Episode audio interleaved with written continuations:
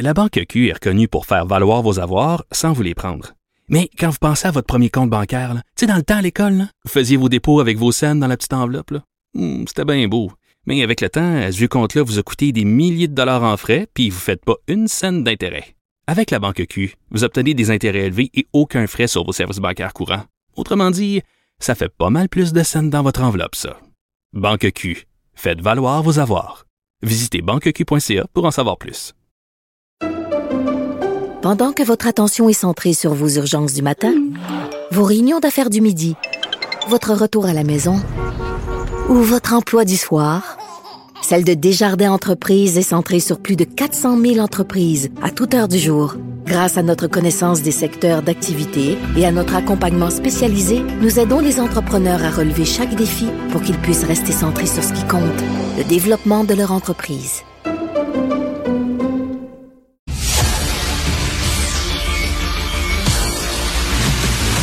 Jean-François Lisée, On va juste dire qu'on est d'accord. Thomas Mulcair. Je te donne 100% raison. La rencontre. C'est vraiment une gaffe majeure. Tu viens de changer de position. Ce qui est bon pour Pitou est bon pour Minou. La rencontre. Lisée. Mulcair. Tom, Tom, j'ai presque pas dormi. Le suspense est à son comble, Tom. Je me demande qui va être président ou présidente de l'Assemblée nationale. Hi, ça va être serré. Peut-être, il y en a qui vont se dire, ben, c'est le tour à Mme Nichols après tout. Euh, parce que il y y a la possibilité que, que d'autres proposent un nom, mais en vertu du, du règlement, dans un premier temps, c'est le premier ministre qui propose et le président, la présidente en l'occurrence, et les deux vice-présidents. Euh, le troisième revient en propre au chef de l'opposition officielle pour le nommer. Bien que c'est aussi Mais- loisible de, de s'amuser un peu. Euh, moi, j'ai l'impression qu'il n'y a pas de suspense là-dedans. Ben non, mais, mais Tom, justement, euh, le fait que la présidente de l'Assemblée nationale, c'est Mme Nathalie Roy, qui est nommée par, littéralement Par nommée par le premier ministre, après ça, comment elle va pouvoir le policer? Elle lui doit Mais ça- sa job. ça doit, ça va exactement dans le même tiroir que notre discussion d'hier. Il est manifeste qu'il y a un conflit d'intérêts lorsqu'on demande aux autres partis politiques de déterminer exactement combien de questions leur seul adversaire qui a eu plus de votes que certains d'entre eux autres, mais moins de sièges, devrait avoir. C'est un conflit d'intérêts. Et pour Madame Roy, je suis sûr qu'elle va essayer de bien faire ça. Euh, c'est- important comme rôle, mais soyons sérieux là. Jusqu'à tout récemment, elle était tenue par le secret du Conseil des ministres pour toutes les décisions et mauvais coups et bons coups que Legault a pu faire. Et maintenant, en toute objectivité, elle va décider qui entre Legault, Marc Tanguay, Gabriel Nadeau-Dubois ou Paul Saint-Pierre Plamondon a raison. Moi, j'ai déjà vu des bons présidents. Euh, un des bons présidents que j'ai vu était Jean-Pierre Charbonneau. Mhm. Et Charbonneau avait le tour. Moi, j'étais le, le j'étais ce qu'on appelle le leader euh, adjoint au- au- en chambre pour euh, les libéraux. Pierre Paradis était le leader. Et je peux juste te dire que Paradis est un vieux schnorro qui connaissait tous les tours. Et lui, il riait des fois parce qu'il voyait bien que Jean-Pierre Charbonneau était en train de nous donner raison. On était convaincus d'avoir toujours raison. Mais dans une de nos plaidoiries sur une question de procédure, il dit, il est pas fou, Charbonneau. De temps en temps, il va nous laisser en gagner un pour encore mieux avoir de la crédibilité la fois d'après quand il va donner raison au gouvernement. Parce que quand c'est une question fondamentale, le gouvernement va, va toujours gagner. Donc, ce que j'ai vraiment pas aimé euh, euh, avec euh, François Paradis, c'est qu'il ne ramenait jamais ou quasiment jamais le gouvernement à l'ordre. Et, Et- Charbonneau n'hésitait pas de le faire. Est-ce que Nathalie Roy va le faire? Ça m'étonnerait. Jean-. Jean-François, est-ce que c'est pour utiliser un anglicisme too close for comfort? Ben, euh, oui, ben, c'est- c'est souvent le cas. Lorsque le gouvernement est majoritaire, et puisque l'élection est à la majorité, euh, c'est lui qui désigne le président de l'Assemblée. Il y a eu un cas où euh, c'était euh, c'était notre ami euh, député de, de Westmount. euh, Jacques Chagnon. Oui, alors Chagnon, qui est resté euh, président de l'Assemblée assez longtemps et qui avait pris Ouais. des distances avec, pas avec les homards, il avait pris des distances avec le, le gouvernement libéral. Ouais. Euh, et parfois, euh, les libéraux étaient très fâchés parce que euh, Chagnon prenait des décisions qui n'étaient pas celles que le gouvernement voulait. Mais il avait réussi avec les années à, à- à développer cette, cette distance-là. Lui, euh, euh, donc, ça peut arriver. Mais dans le cas de Nathalie Roy, on ne on n'a pas, le, le- le- disons, dans son pédigré, de signes de, de rébellion euh, face à son chef. Et puis, au contraire, là, dans ce cas-ci, c'est clair que c'est quelqu'un qui ne, ne, ne, devait pas rester au Conseil des ministres compte tenu de sa, sa performance non stellaire au ministère de la Culture. Et comme c'est un, un prix de consolation, elle en doit une à François Legault. C'est très bien dit. Hmm. Et, peut- Peut-être je peux me permettre aussi de, de donner un exemple concret pour, pourquoi tout ça est important. Lorsque Simon Jeanin Barrette, qui excelle là-dedans, se lève en plein milieu de la période des questions pour faire ce qu'on appelle une question de règlement, pour plaider qu'il y a eu telle infraction aux règles de procédure gouvernant la période des questions. À Ottawa, c'est carrément interdit. Période des questions, c'est la période des questions. Si tu penses que le président a manqué une shot, tu te lèves après, tu dis, en bien y penser, monsieur a nommé l'autre par son nom personnel et pas son nom de comté, donc c'est une faute. Très bien. Mais Simon Jeanin Barrette, dès, comme un coach qui call un, qui dit à un de ses joueurs de rouler par terre pour avoir un, petit break dans un match de hockey ou de, soccer, euh, Simon Jeanin Barrette jouait ce rôle à merveille, euh, avec le, le, président alors François Paradis, il se levait à tout bout de champ, il était jamais ramené à l'ordre lui-même, il interrompait la période de questions, il cassait la cadence, ça avait l'effet voulu. Toute une manière pour l'opposition d'avoir un peu de momentum et de pousser une question était perdue. Alors, je vais regarder très attentivement pour voir si Mme Roy va essayer de ramener Simon Jeanin Barrette à l'ordre ou si elle va continuer de le faire comme François Paradis et de le laisser dire et faire n'importe quoi pour casser la, la cadence de l'opposition. Jean-François, il n'y aura pas de funérailles nationales pour Jean Lapointe. Euh, comment on décide qu'une telle personne mérite des funérailles nationales, mais pas l'autre? Ben, c'est ça le problème, là. Mmh. Alors, euh, soit on a erré dans le passé, soit on erre maintenant. Alors, je regarde, on n'a pas la liste des critères, mais dans le Journal de Montréal ce matin, il est écrit euh, lorsqu'une personnalité québécoise décède, le gouvernement du Québec peut souligner l'apport du défunt à la société québécoise. Euh, elles sont réservées, ces, ces funérailles nationales, aux personnalités qui ont marqué notamment la vie politique, selon une décision du gouvernement. En principe, les funérailles nationales sont réservées à des personnes qui ont consacré leur vie à leur communauté et au mieux-être de celle-ci, qui ont accompli des actions humanitaires exceptionnelles ou qui ont fait rayonner leur art ou leur discipline à l'échelle nationale. Bon, très bien. Mmh. Alors, on a Jean, Jean Béliveau, Gilles Carle, Jean-Paul Riopel, Maurice Richard, Gaston Miron, euh, René Angélil. Ben, tu sais, Jean Lapointe, bon, non seulement il a fait rayonner son art à, à l'échelle nationale, euh, il a été à la fois un chanteur, un humoriste, un acteur, mais aussi il a euh, contribué à la communauté avec la maison Jean Lapointe euh, de ouais. façon euh, exceptionnelle. Alors je me dis, qu'est-ce qui manque exactement? Puis qu'est-ce qu'est-ce qui a fait euh, René Angélil à part mmh. l'extraordinaire carrière de, de, Céline Dion? Je comprends pas le critère. Mmh. J'ai de la difficulté à comprendre pourquoi celui-ci et pas celui-là et pourquoi est-ce que on est on est économe de, tu sais, bon, Gaston Miron, mais... extraordinaire euh, poète, mais qu'est-ce qu'il a fait pour, euh, tu sais, dans le domaine, dans le domaine social, Gaston Miron? Ouais. Mais Jean-François, je te dirais, puis avec tout le respect que j'ai pour Monsieur Jean Lapointe, là, euh, tu sais, les, les, chansons de Jean Lapointe, là, Mon oncle Edmond, puis tout ça, on s'entend que c'est pas du calibre, par exemple, d'un Gilles Vigneault. Tu sais, quand Gilles oui. Vigneault va mourir, je pense qu'il y a beaucoup de gens qui vont dire effectivement euh, des funérailles nationales, mais tu sais, les, les tunes des Gérola, puis de bon, de Jean Lapointe, c'est très sympathique, mais tu sais, est-ce que c'était des grandes ben, chansons fait, là, Moi, j'ai ayant assisté à presque toutes les, je me rends compte que je suis dans le game depuis plus longtemps que je veux peut-être l'admettre des fois parce que j'ai assisté à presque tous les funérailles énumérées par Jean-François tantôt et, et je peux honnêtement dire que on a oublié dans, dans la longue liste de, de réussites et de choses accomplies dans sa vie par Jean Lapointe. On a juste oublié de mentionner qu'il avait aussi fait de la politique. Il était sénateur pendant plusieurs années. Vrai. Et, et, et, donc, je pense que si on regarde dans l'ensemble, j'enlève rien à toutes les autres personnes dont, dont on vient de parler, mais si je regarde ça objectivement, en fait, ça allait tellement de soi pour moi qui allait en avoir que j'ai commencé à me dire, OK, il faut se préparer parce que ça risque de venir vite, euh, assurer que tu as le temps pour pouvoir y assister. Et, et moi, j'étais abasourdi. Euh, vraiment extrêmement étonné. Mais c'est vrai, c'est vrai, comme, euh, comme Jean-François disait, pourquoi René Angélil, c'est rien pour, bon, il était important, mais tu sais, pourquoi René Angélil, qui est un gérant d'artistes, finalement, c'est pas René Angélil qui chantait, là, aux quatre coins du monde, il était un gérant, et pourquoi pas Jean Lapointe? C'est vrai que tout ça, mais c'est comme l'appréciation de l'art et l'appréciation de la culture, tout ça est éminemment subjectif.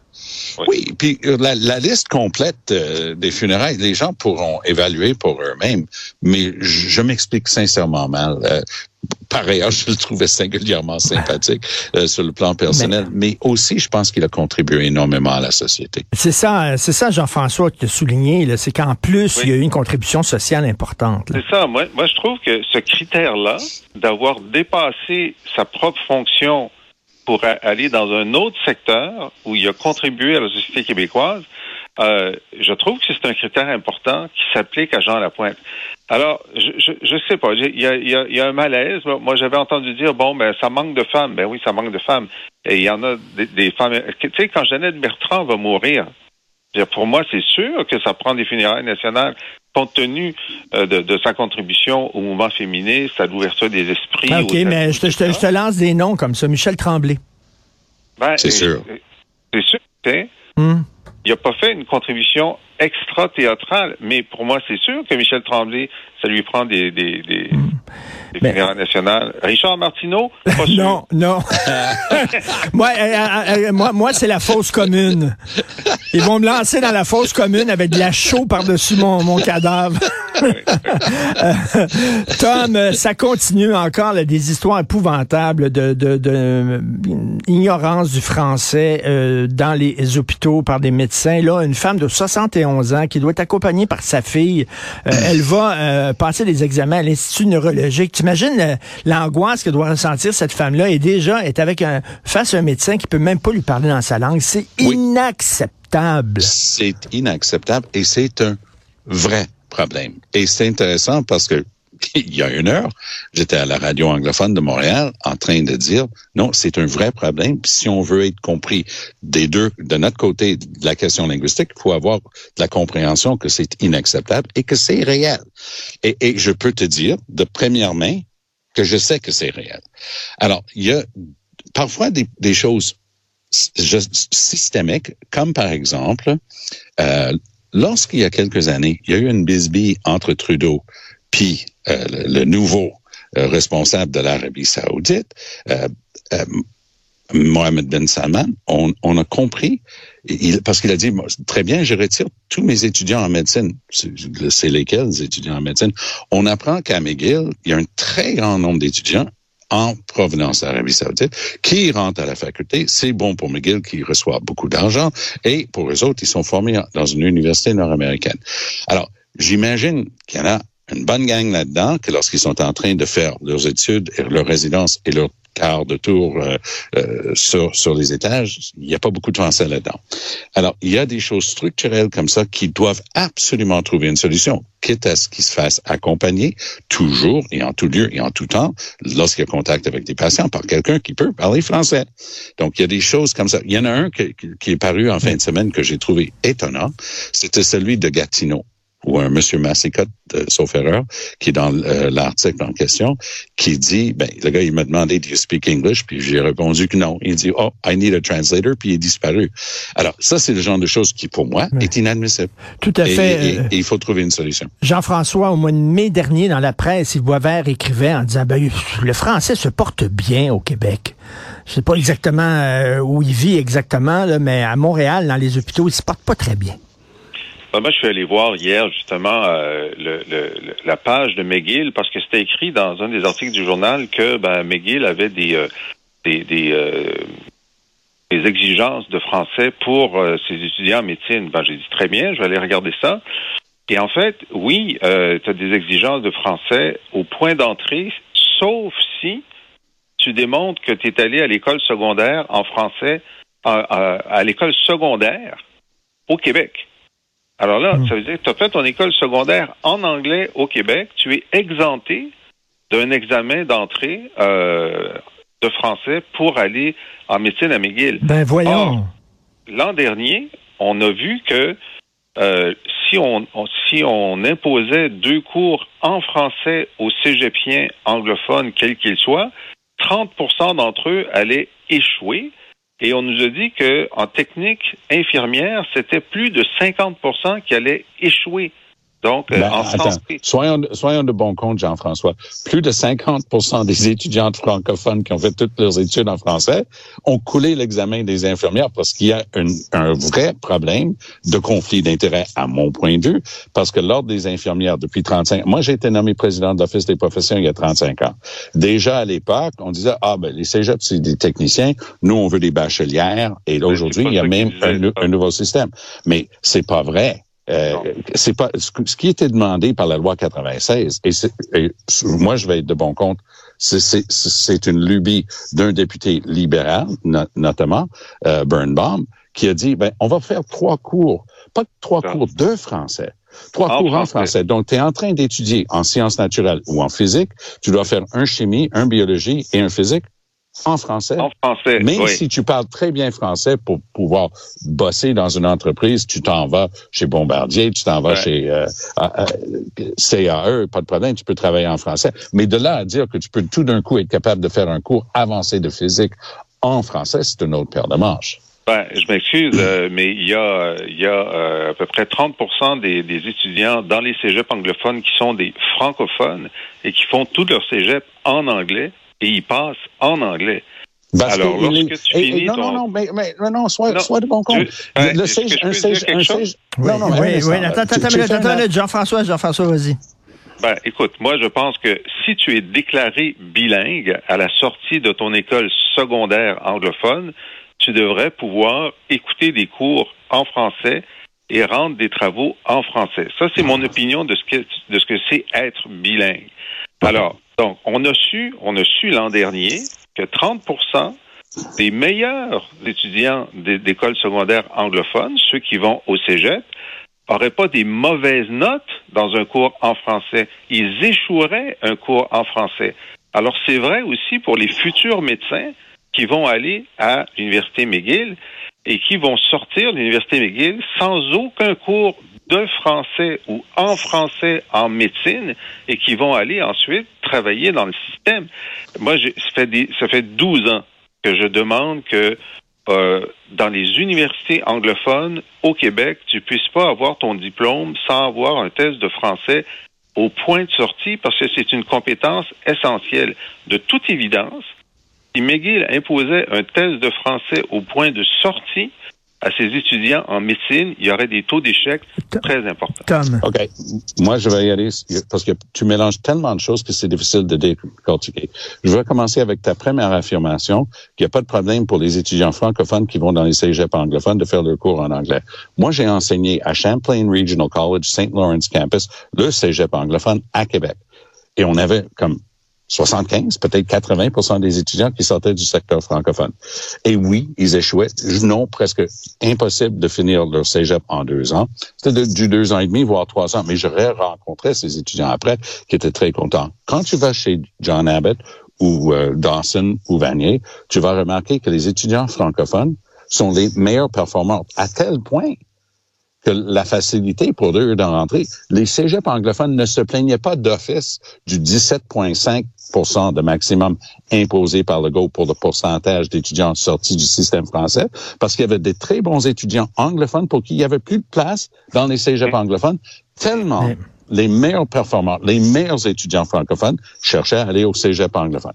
Pour ce qui est de l'entrée et sortie, moi j'étais là lorsque Camille Lorrain et ensuite Gérald Godin ont apporté des modifications à la charte de la langue française pour dire toute vérification faite par les experts en la matière. Si tu sors de ton cours, c'est notre obligation de faire en sorte que ton cours du secondaire t'apprend assez de français pour fonctionner. Puis nous, on n'est pas en train, Jean- Jean-François, il faut être Merci. vraiment de, de bonne foi dans ces trucs-là.